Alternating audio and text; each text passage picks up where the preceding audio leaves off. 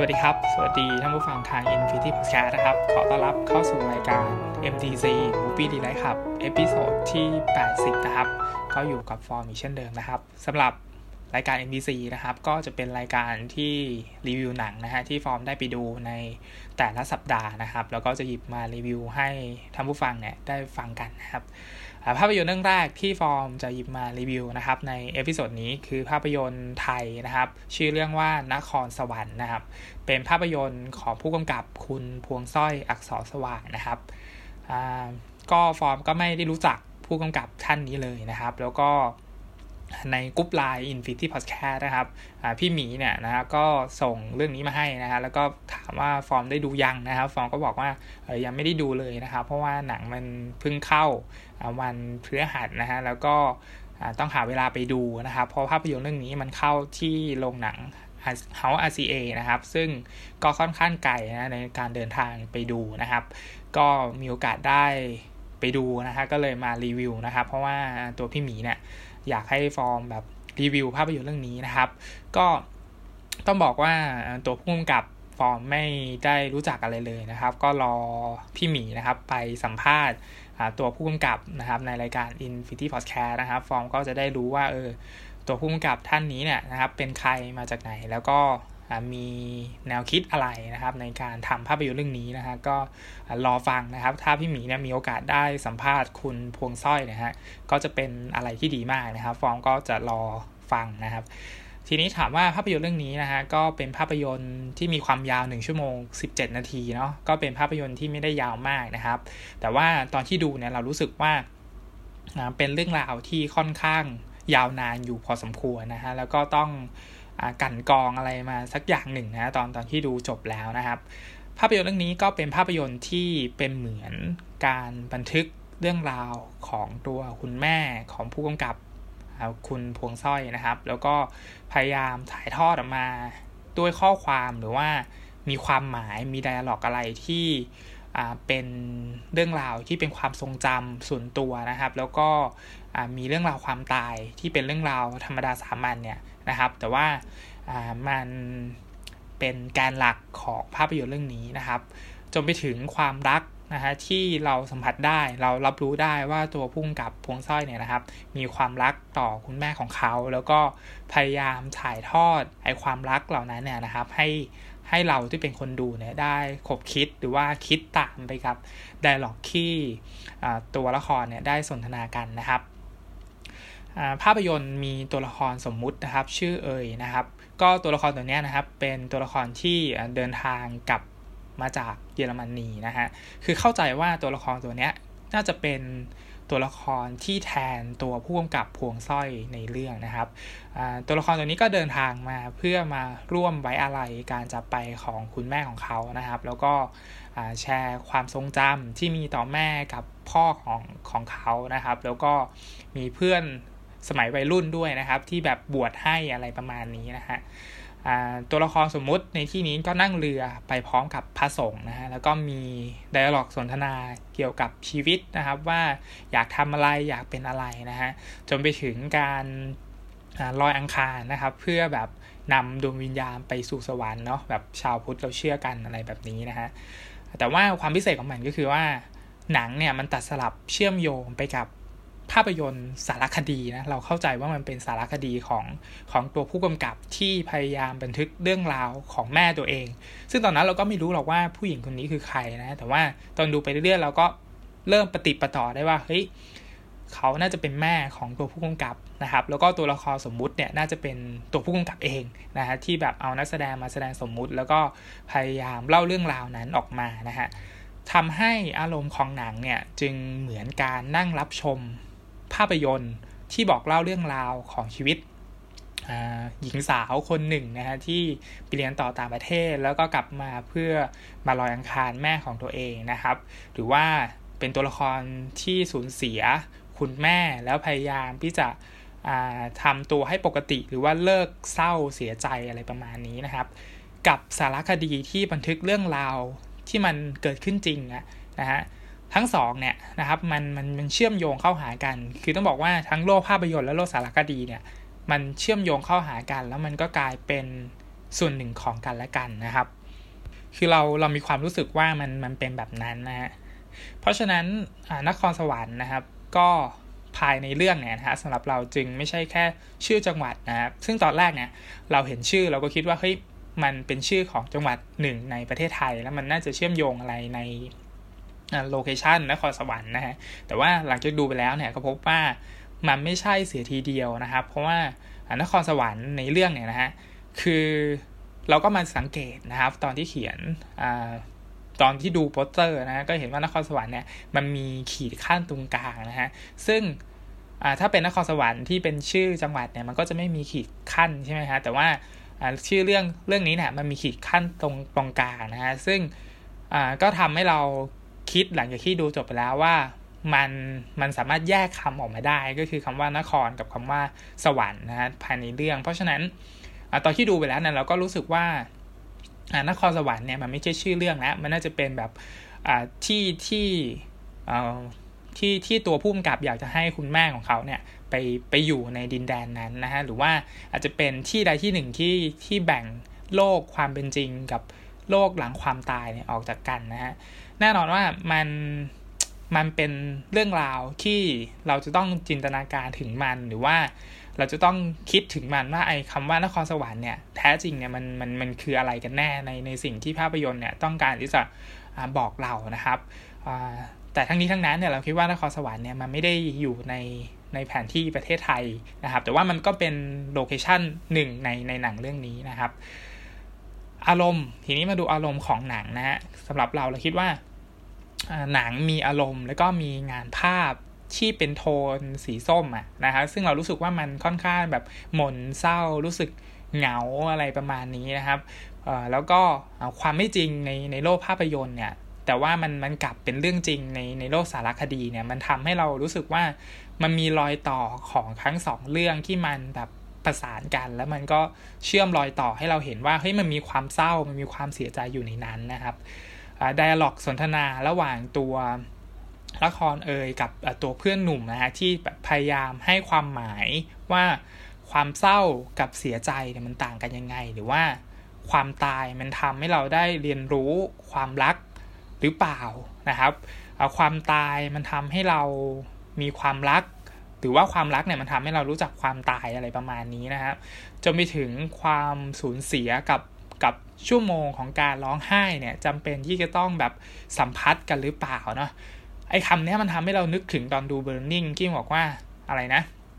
ที่ตัวตัวละครมาบอกว่า พอไม่มีน้ำตาก็ก็ไม่มีหลักฐานว่ามันคือความเศร้าอะไรประมาณนี้นะฮะซึ่งไอ้ไดอะล็อกเนี้ยมันทำให้เรานึกถึงตัวละครตัวนั้นขึ้นมานะฮะแล้วก็ โมเมนต์ของหนังเนี่ยมันก็เลยทำให้เราฉุดคิดต่อความหมายหรือว่าตั้งคำถามในเรื่องราวของความตาย ความรัก ความเศร้าอะไรประมาณนี้นะครับ อย่างไรก็ตามนะฮะนครสวรรค์ก็ ส่วนตัวของเราเรารู้สึกว่ามันเป็นงานที่เฉพาะเจาะจงในรายละเอียดของชีวิตคนคนหนึ่งอะนะครับ ที่แบบอยากจะเล่าให้ใครสักคนฟัง แล้วก็เรารู้สึกว่าตัวผู้กำกับไม่ได้พยายามให้เรา ฟังด้วยนะ คือต้องบอกว่าหนังมันไม่ได้พยายามให้เราเราดูหรือว่าพยายามให้เราฟังอะคือแบบก็ไม่ได้ใส่ใจคนดูอะไรมากเท่าไหร่นะฮะแล้วก็รู้สึกว่ามันก็เป็นงานที่เฉพาะเจาะจงมาก ๆนะครับ เพียงแค่ว่าสมมุติถ้าเราไม่ได้เปิดใจรับฟังจริงๆเนี่ยนะเราก็จะสามารถที่จะไม่ต้องดูหนังเรื่องนี้ก็ได้ แล้วก็สามารถเดินออกไปได้เลย เพราะว่ามันไม่ได้มี อะไรที่ทำให้จำเป็นกับชีวิตเราอะไรประมาณนี้นะฮะแล้วก็มันไม่ได้เพลิดเพลินอะไรด้วยนะครับ เพราะฉะนั้นมันจึงเป็นหนังที่คนดูอย่างเราๆเนี่ยต้องเปิดใจแล้วก็พยายามนั่งฟังสิ่งที่ตัวพุ่มกับพยายามเล่าพยายามอบอกเราแล้วก็เราก็เป็นเพียงคนนั่งฟังคนหนึ่งเท่านั้นนะฮะเพราะฉะนั้น หนังมันจึงไม่ได้มีอะไรมากไปกว่าการที่ตัวละครเนี่ยได้บอกหรือว่าได้ได้เล่า สิ่งที่ผู้กำกับต้องการที่จะเก็บความทรงจำช่วงนั้นที่เขามีต่อแม่ของเขา แล้วก็พยายามเล่าให้ใครสักคนหนึ่งได้ได้รับฟังอะไรประมาณนี้นะครับทำให้ภาพรวมของหนังเนี่ยค่อนข้างเป็นเรื่องราวส่วนตัวมากๆนะสำหรับเราเรารู้สึกว่ามันเป็นเรื่องราวที่แบบส่วนตัวจริงๆอะแล้วก็ เราก็ไม่ได้มีส่วนร่วมไปกับเหตุการณ์เหล่านั้นมากนัก แล้วก็คือต้องบอกว่าในความรู้สึกของเราอะคือเราเข้าใจ แต่ว่าเราไม่ได้รู้สึกไปไปด้วยอะไรประมาณนี้นะครับ เพราะว่ามันก็ไม่ใช่แม่เราที่แบบตายใช่ไหมฮะเราก็ไม่ได้รู้สึกขนาดนั้นอะไรประมาณนี้ แต่ว่าเราเข้าใจได้นะฮะแล้วก็อ่ามันมันเลยทำให้เรารู้สึกว่าเราไม่ได้เชื่อมโยงไปกับเรื่องราว ของหนังเรื่องนี้ในช่วงขณะที่กำลังนั่งดูอยู่นะครับ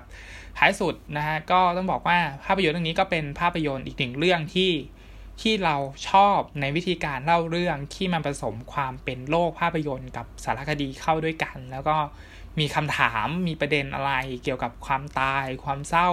ความเสียใจ ความทรงจำอะไรประมาณนี้ที่พูดไปแล้วนะครับ ซึ่งโจทย์นี้มันมันน่าสนใจแล้วเรารู้สึกว่ามันทำให้เราได้คบคิดถึงประเด็นนั้นนะฮะซึ่ง ก็ต้องบอกว่าหนังค่อนข้างเป็นหนังอาร์ตในระดับหนึ่งเลยนะครับ แล้วก็ถ้าใครแบบไม่ได้ชอบความช้า ความเรียบๆของมันเนี่ยก็คงจะดูได้หลับได้อะไรประมาณนี้นะครับ หรือว่าถ้าใครไม่ได้เปิดใจนั่งฟังในสิ่งที่ตัวผู้กำกับต้องการที่จะสื่อสารต้องการที่จะเล่านะฮะก็อาจจะรู้สึกว่ามันคืออะไรทำไมต้องใส่โมเมนต์อะไรแบบนี้มาให้เราดูอะไรประมาณ นี้นะครับก็นี้เป็นเรื่องแรกนะครับ ใน episode นี้นะฮะที่หยิบมารีวิวให้ฟังกันนะครับ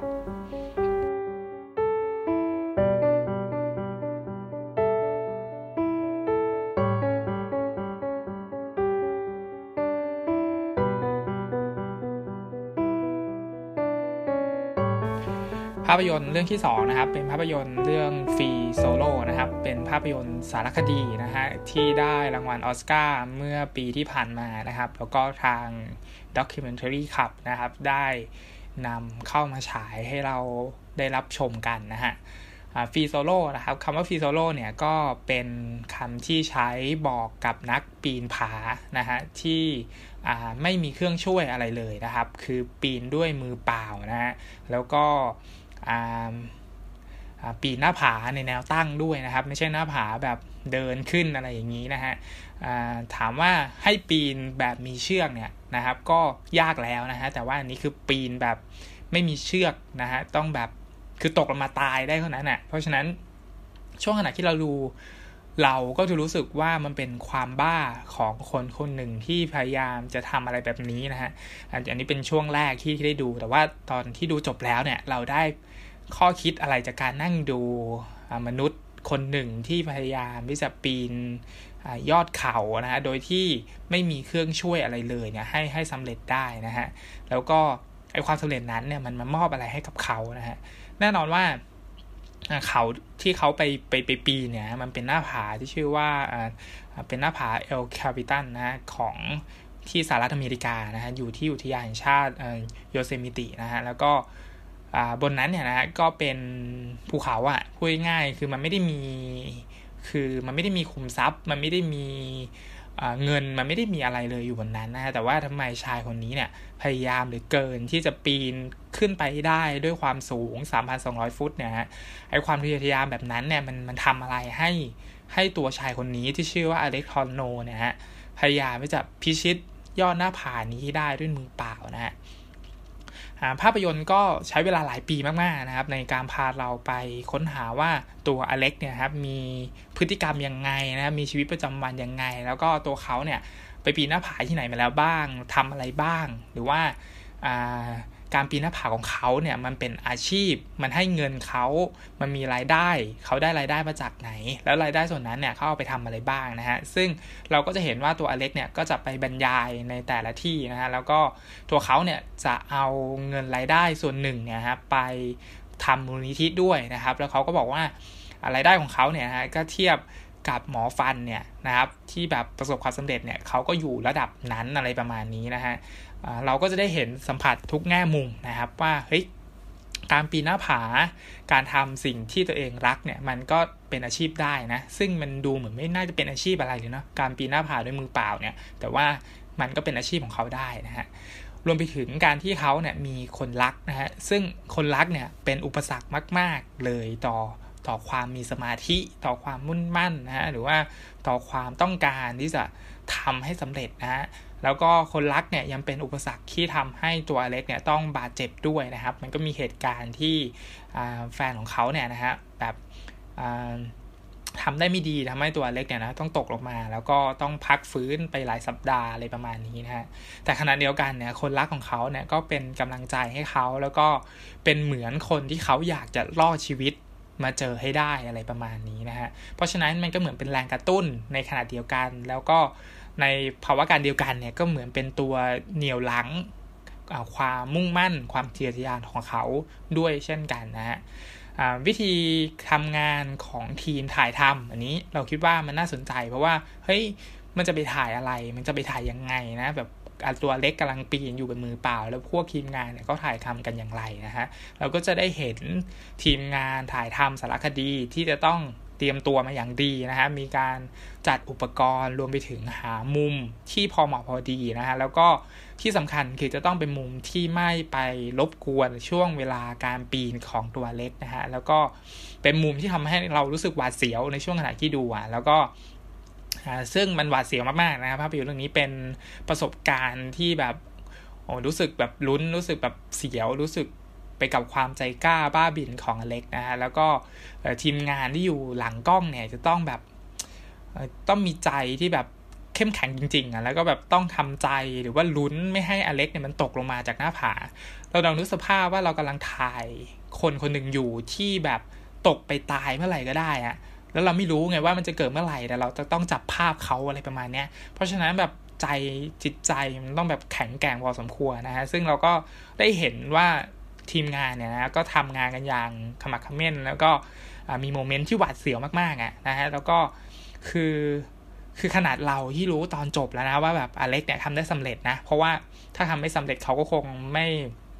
ไม่ไม่เดินมาแล้วก็บอกว่านี่คือหนัง Free Solo หรือว่าขึ้นไปรับรางวัลออสการ์ใช่ไหมฮะแต่ว่าขนาดเรารู้ตอนจบแล้วอะ่ะเรายังรู้สึกลุ้นหรือว่าหวาดเสียวแบบใจสั่นไปกับความสูงไปไปกับอุปสรรคต่างๆ มากมายอะไรประมาณนี้ แต่ว่า ณเวลานั้นอะคนที่ถ่ายอะไม่รู้ไงว่าว่าอเล็กเนี่ยจะตกมาตอนไหนนะฮะก็ต้องแบบยอมรับว่าเป็นทีมงานคุณภาพจริง ๆ แล้วก็ถ่ายมุมต่างๆ ที่แบบสวยงามนะฮะ แล้วก็ตื่นเต้นด้วยนะฮะ มีงานตัดต่ออะไรอย่างนี้ที่ดีมาก มีดนตรีประกอบที่แบบเล้าใจอะนะครับ พูดง่ายๆก็คือว่าดูแล้วแบบใจสั่นตลอดเวลาเลยอะไรประมาณนี้นะครับ แน่นอนว่าหลังจากสารคดีเรื่องนี้มันจบลงเนี่ยนะครับ มันก็เกิดคำถาม ซึ่งเราถามไว้ตอนตอนต้นใช่ไหมว่าเฮ้ยไอความสำเร็จครั้งนี้เนี่ยมันมอบอะไร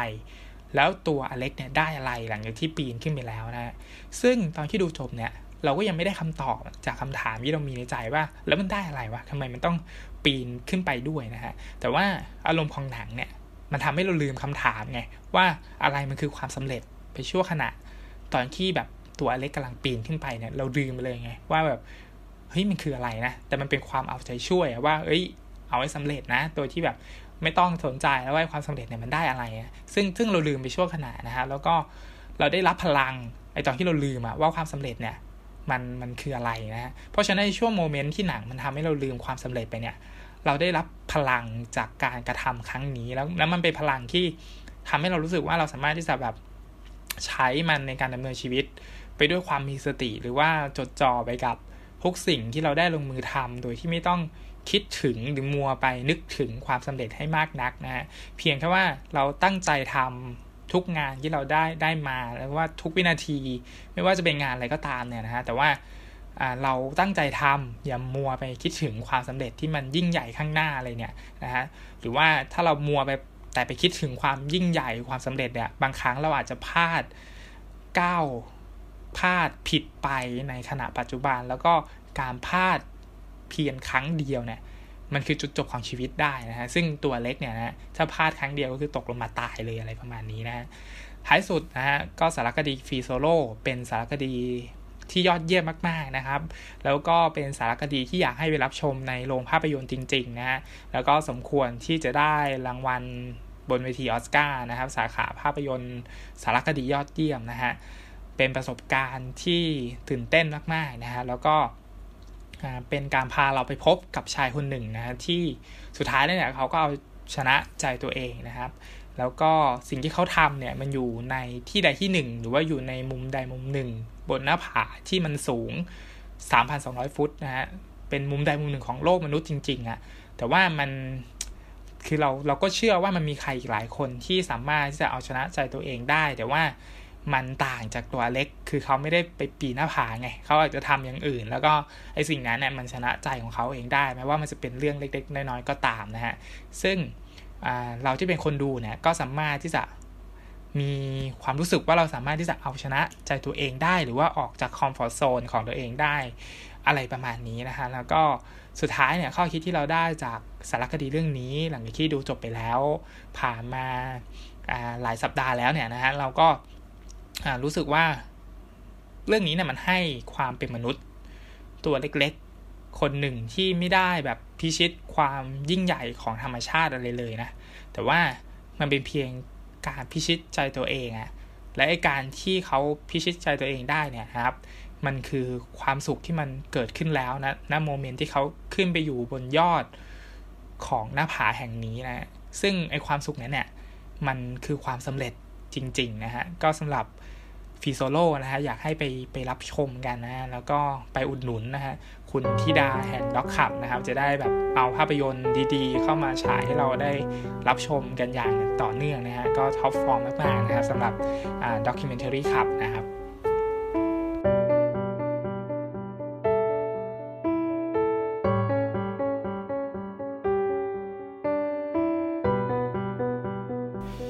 สำหรับเรื่องที่ 3 นะครับ ในสัปดาห์นี้คือภาพยนตร์อาลาดินนะฮะของดิสนีย์นะฮะได้ผู้กำกับ Guy Ritchie มากำกับนะครับ เราก็ไม่ได้คาดหวังอะไรกับภาพยนตร์เรื่องนี้มากมายนักนะฮะตอนที่ได้ดูว่ารายชื่อผู้กำกับคือ Guy Ritchie นะฮะแล้วก็ไม่ได้คาดหวังว่าอาลาดินเวอร์ชั่นคนแสดงเนี่ยมันจะต้องออกมาดีนะฮะหรือว่าไม่ได้ตั้งความหวังกับยักษ์จีนี่ที่รับบทโดย Will Smith เลยนะครับ ต้องบอกว่าไม่ได้คาดหวังอะไรกับผลงานครั้งนี้เลยนะครับ ซึ่งในการที่เราไม่คาดหวังอะไรเลยเนี่ยนะฮะมันทำให้เรามองข้ามเนื้อหาสาระที่ไม่ได้เข้มข้นอะไรอยู่แล้ว ตามแบบฉบับการ์ตูนนะแล้วก็ตัวหนังมันก็ถอดแบบการ์ตูนมาเลยอะนะครับผนวกกับความขัดจังหวะนิดๆหน่อยๆของฉากมิวสิควลนะครับบางบางบางฉากที่เรารู้สึกว่ามันก็ผิดที่ผิดทางอะแต่ว่ามันก็ยังสนุกอะมันยังดูเพลินๆแล้วก็ เนื้อเพลงยังเพราะอะนะฮะคือแบบเพลงในเรื่องเนี่ยเพราะมากๆเลยนะครับสำหรับอาลาดินนะฮะแล้วก็ความเป็นอาหรับ แต่ว่าเรารู้สึกว่ามันเป็นอินเดียนะเรารู้สึกแปลกๆไงไม่รู้ หรือว่าอาหรับมันคืออินเดียอะไรอย่างนี้ไม่นั่นไม่มั่นใจนะต้องแบบถามพี่ไนในอินดี้อินเดียนะฮะแต่ว่า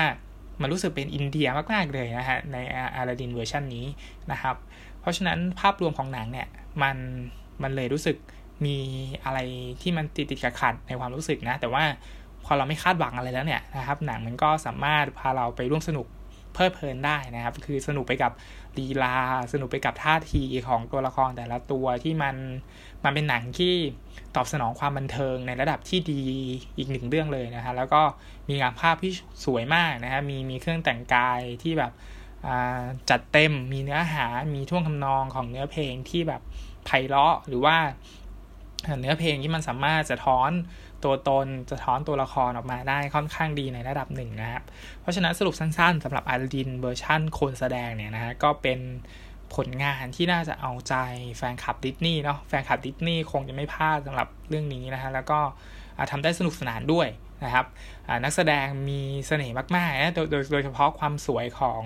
นาวมิสกอตนะฮะที่ที่เป็นเจ้าหญิงจัสมินเนี่ยนะครับอันนี้คือแบบ